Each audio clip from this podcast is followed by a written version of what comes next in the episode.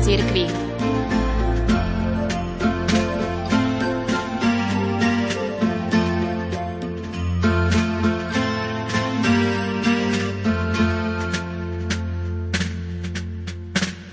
Pôstne obdobie je duchovná cesta, ktorá nás pripravuje k tomu, aby sme boli hodní sláviť veľkonočné tajomstvá.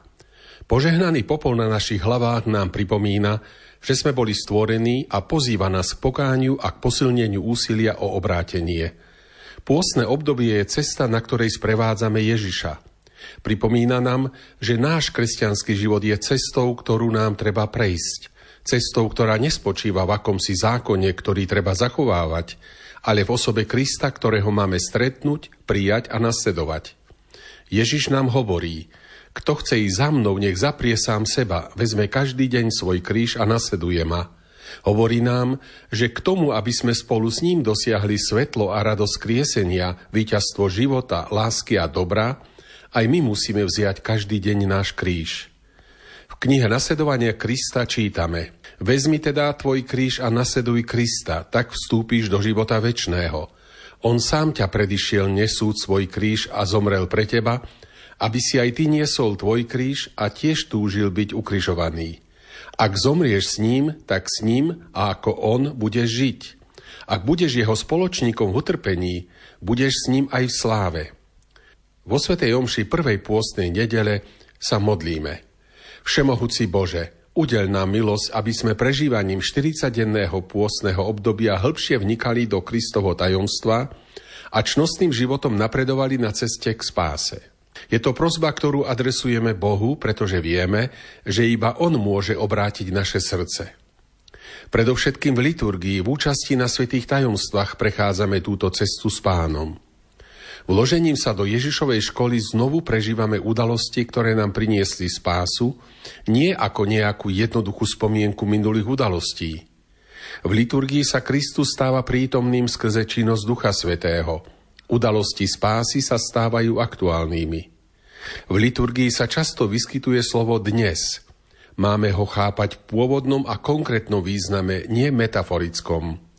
Dnes Boh zjavuje svoj zákon a my si máme vybrať medzi dobrom a zlom, medzi životom a smrťou. Dnes sa priblížilo Božie kráľovstvo, kajajte sa a verte evanieliu. Dnes Kristus zomrel na Kalvárii a vstal z mŕtvych. Vystúpil do nebies a sedí po pravici Otca. Dnes je nám daný Duch Svetý. Zúčastniť sa liturgie znamená ponoriť vlastný život do Kristových tajomstiev, do jeho neustálej prítomnosti prejsť cestu, na ktorej vstupujeme do jeho smrti a vzkriesenia, aby sme mali život.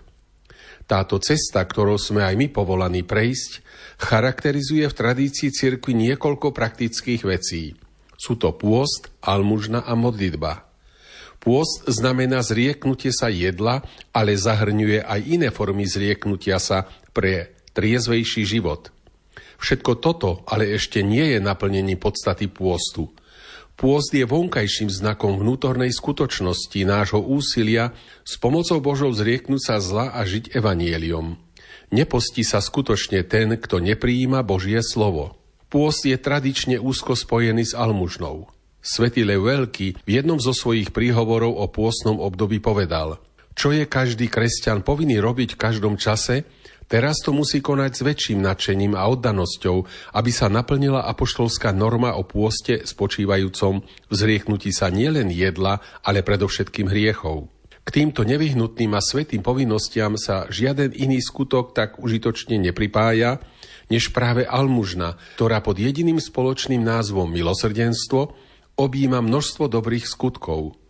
Nesmierna je oblasť skutkov milosrdenstva – nie len bohatí a mocní môžu pomôcť iným almužnou, ale aj tí, ktorí sú skromní a chudobní.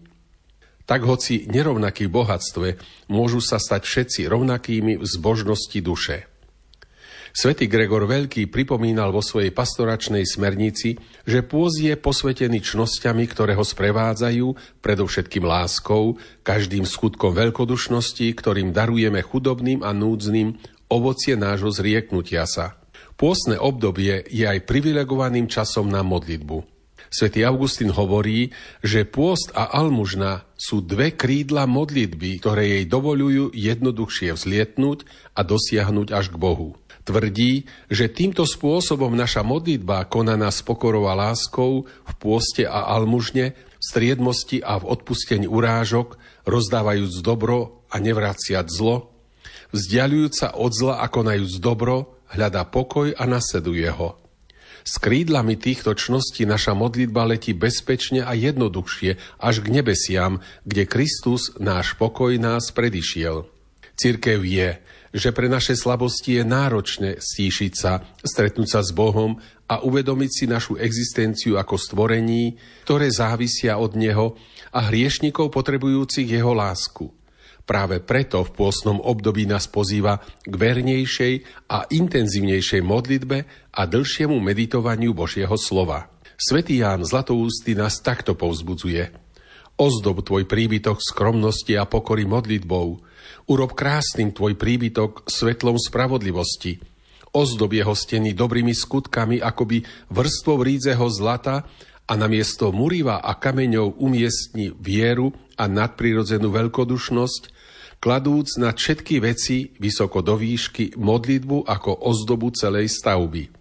Tak pripravíš pánovi dôstojný príbytok, tak ho príjmeš v nádhernom paláci. On ti dovolí premeniť tvoju dušu v chrám jeho prítomnosti. Drahí priatelia, príjmime Kristovo pozvanie nasledovať ho s pevným rozhodnutím, obnovujúc milosť a záväzky nášho krstu, aby sme zanechali starého človeka, ktorý je v nás, a obliekli sa v Krista, aby sme obnovení dospeli k Veľkej noci a mohli so svetým Pavlom povedať, už nežijem ja, ale vo mne žije Kristus.